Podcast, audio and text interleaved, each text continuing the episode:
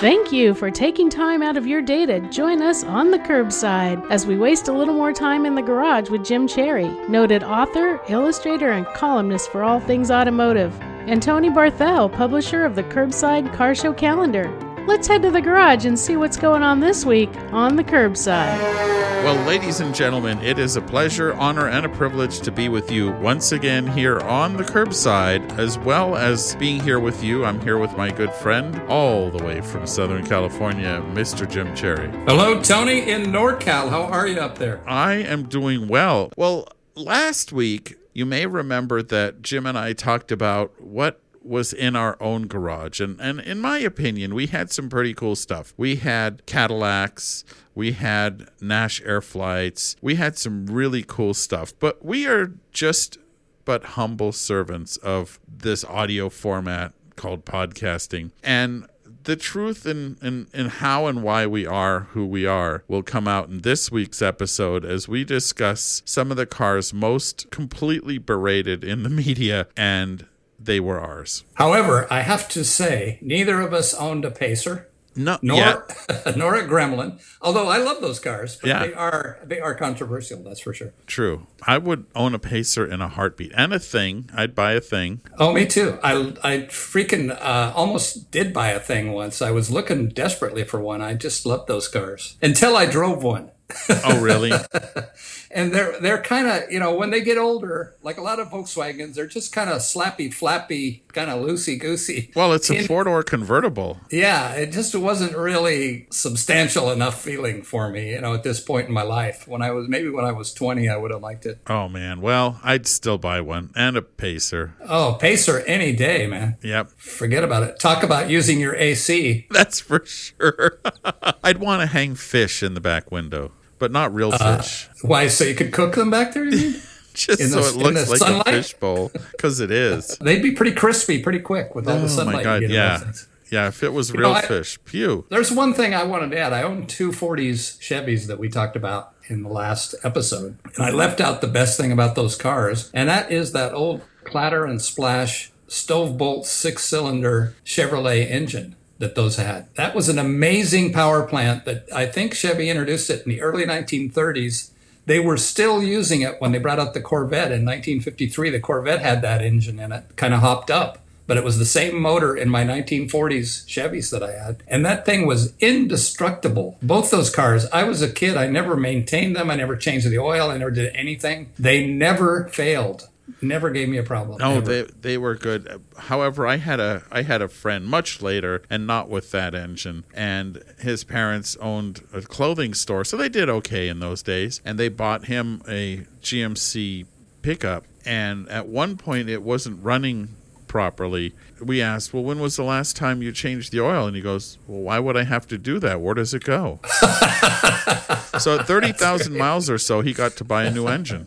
So, well, without any further ado, let's talk about some of the other cars that graced our garage. Uh, here we go. And graced might be a strong word for some of these cars, but take a listen and see what you think of our lesser car purchases. Yes. You went to something, a little rear engine yourself there, I guess. Uh, yeah, I did. But before that, my, my sister having, you know, we, as I said, I made some pretty decent money flipping cars. So we decided to go in together and, and bought a sixty-four Mustang, which was literally the biggest piece of junk on the planet. Not because it was a Mustang. I think Mustangs are awesome. But this particular one had neither been cared for well, nor driven properly, nor ever possibly been maintained, and it had been in an accident. Oh boy. Yeah, it was a it was a hunk of junk, but it was a project. Well, we, you know, fixed up this and fixed up that, and uh one day the when you put the it had the floor shifter, and when you put the floor shifter in drive, the reverse lights came on. Well, that's an easy fix. You just take off the the bezel there and you adjust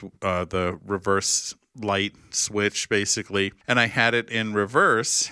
And a friend of mine came over and said, oh, my God, this is the worst piece of junk I've ever seen. Does it run? And I said, of course it runs. It runs. Well, I had a two eighty-nine. So it was, you know, it had potential, I think. Well, meanwhile, this was the early eighties, and my neighbor had just waited eight months for a Pontiac Phoenix, and this was the day it arrived. So he pulls up in front of his house and parks in front of his house on the street there and gets out to show all the neighbors. And meanwhile, here I am with the Mustang in reverse. And friend comes up and says, does it even run? I had a screwdriver in my hand, and I said, sure, I don't even need the key. Watch this. And I jumped the terminals on the solenoid, which started the car in reverse, heading oh, towards boy. that Phoenix. Oh, boy. And there it went. And my first inclination is to grab the grill of the Mustang. Well, that didn't do any good.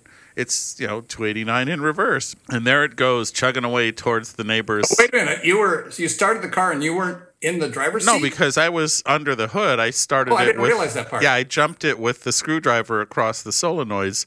Oh, so okay. It just fired up in reverse. And off it went all by itself towards that Phoenix.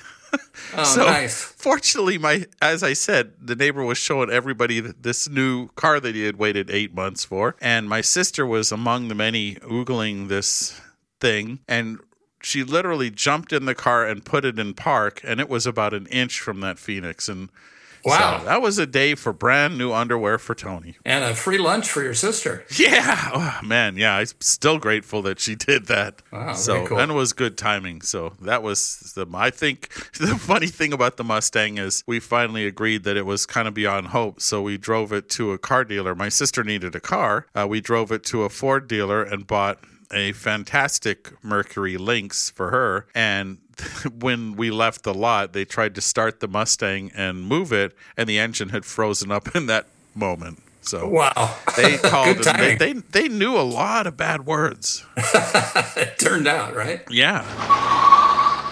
What are you doing messing with this old biplane? I'm going to skywrite so I can tell everybody that they can post their car show and vintage trailer rallies on the Curbside Car Show you Calendar. You don't have to go anywhere. They can do it right from any smartphone or computer. The plane can stay here on the ground. No way! Watch this! Everything is misspelled! Where's the spell check on the plane? My husband is insane. But curbside dot t v is a great place to get the word out about your car shows, vintage trailer events, and read great stories about vintage cars. Uh, where's the duct tape? Well, my next car was a was also a compact, kind of sporty car that's gotten a lot of bad press over the years, is pretty much condemned as one of the worst Chevrolets ever, and maybe a little bit unfairly. At least the styling on it was impeccable. It was a gorgeous little car, uh, much better looking than its competition, and that was my nineteen seventy-three Chevrolet Vega G T Coupe. Ooh. These cars are famous for having engine problems and being prone to immediate rust before you drive them off the dealer's lot. Yeah.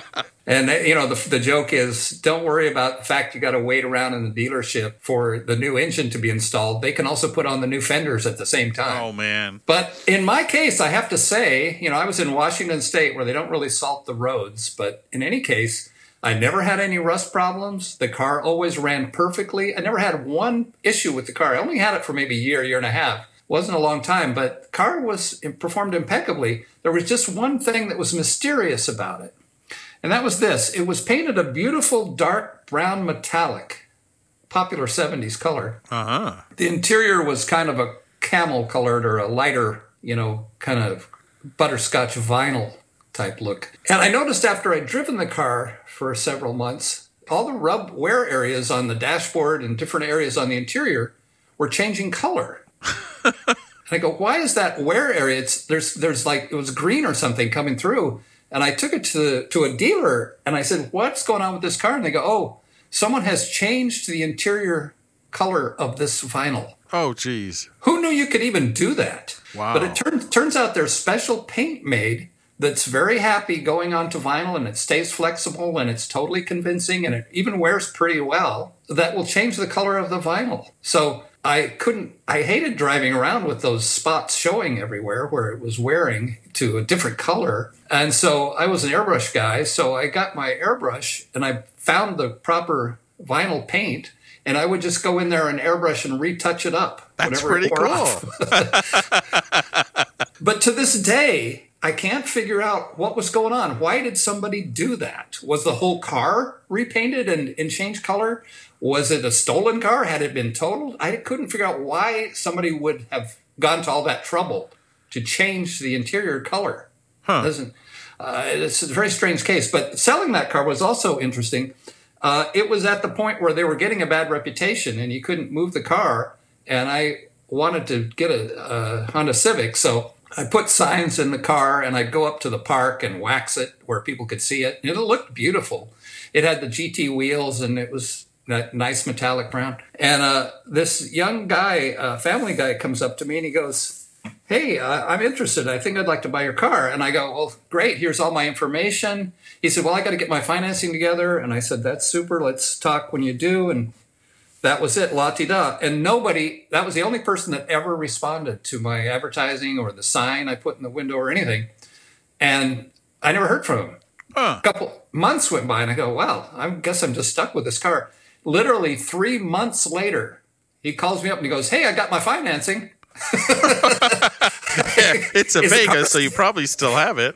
Yeah, it was. I go, great. And he bought the car for my asking price and I was home free. Wow. That, that only takes one. Yeah. It was just strange. Huh. But you had a you had a Corvair, I thought. Oh, something. I had a bunch of them. Um, my favorite, well, I sh- it's there's two that are my favorites. My possibly very favorite was a sixty-four Corvair van. I went okay, so I went to the Pomona swap meet and had money in hand looking to buy a V W thing because I thought they were super cool, and they were still really inexpensive and very affordable, and of course parts are a dime a dozen for those, which is one of the many good things about old Volkswagens. Well, there were really no things at the at the swap meet, but there was a Corvair van. There were actually two, and one of them had been outfitted as a camper. So it was the Corvair van, the Corvan, that somebody had installed the Riviera camper kit, so it looked like a V W camper of of the same era. Nice. And, yeah, and apparently it was a,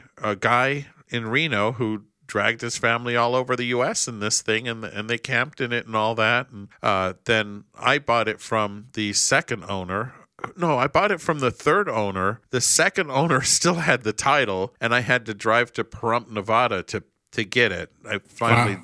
It was it was a mess. But anyway, that thing, it was cool because you'd go to a car show and you had a place to sit back and have lunch because there's a little dining table in there. And, and if you got tired, I took it to the drive-in movies one night, and I'm not much of a late-night person. So I fell asleep in the bed. It was it was neat. I loved that car.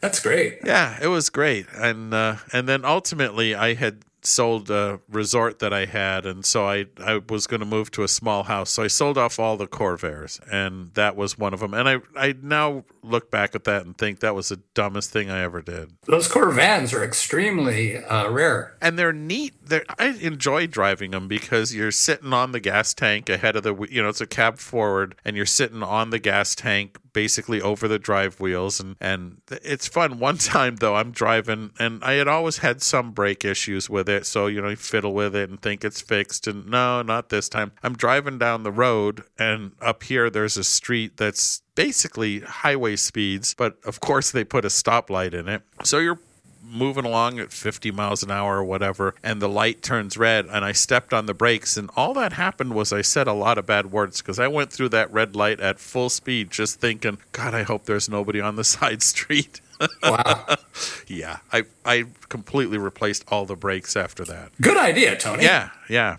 And then I also had a sixty-one Lakewood, which is a station wagon, and I sold it, and it ended up going to France. And the guy who bought it is a friend of mine, and I see it on his Facebook page now and again there in France. So very cool. Of course, trippy. The Lakewood was the little Corvair station wagon as opposed to the van-type uh, Corvan. Right, yeah, it was a little wagon, and it was a real, really well-packaged car. I mean, the engine's under the load floor, and you could fold the seat. It, it's it's almost as if it had no engine at all. It was such an efficient piece of packaging. Very similar so. to the Volkswagen Squareback, which had the same setup with the rear engine in a little station wagon, and then a platform on top of the rear engine that gave you uh, uh, luggage space, just like a regular station wagon in back. yeah, and that's those are the cars that my parents had. I, we had Squarebacks. We imported one from Germany in sixty-five, and then we uh, then we bought a new one in seventy-one. Yeah, I, I made a fateful trip in one of those once that belonged to a friend, but that's another story.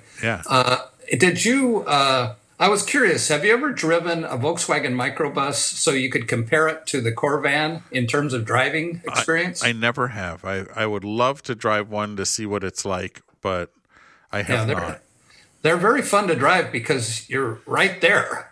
Yeah, I mean, you're the first one at the accident scene. Yeah, but uh, not so safe. Well, I guess that's pretty much the end of my interesting car history. After that, I've just been kind of uh, practical about things. But uh, how about you? Is yeah, there anything else? Pretty much. Those are the those are the fun highlights from my my car history. Uh, now I have no vintage cars, which is kind of a crying shame. So I intend to rectify that. But I don't know what I I do know what I want. I just my budget won't allow for it. Uh, a lot of us have that problem. Yeah, your budget will not buy us a good car. No. Right? Darn it. We need a curbside, like a special classic car, like maybe a nineteen sixty Chrysler New Yorker pillarless hardtop station wagon with a push-button automatic transmission. Think you know, of it as a write-off. All you have to do is put a magnetic sign on the side. You got a write-off. Absolutely. Except, you know, they're they're pricey. Oh, yeah. But anyway, well, thanks for sharing your uh, car memories, Tony. This was fun to learn about your misadventures. Yeah, and- yours too. I mean, especially the Ultra car. Despite our best efforts, we do still have two additional questions for the infamous Doctor Head Gasket. So, without any further ado, or the emphasis on the do, we have a question from Man on a Mission in Duluth, Minnesota, who says, I have an eight-track stuck in my dashboard. What do you suggest? What do I suggest? I suggest you donate that crate somewhere, somebody. Are you kidding? What century is this?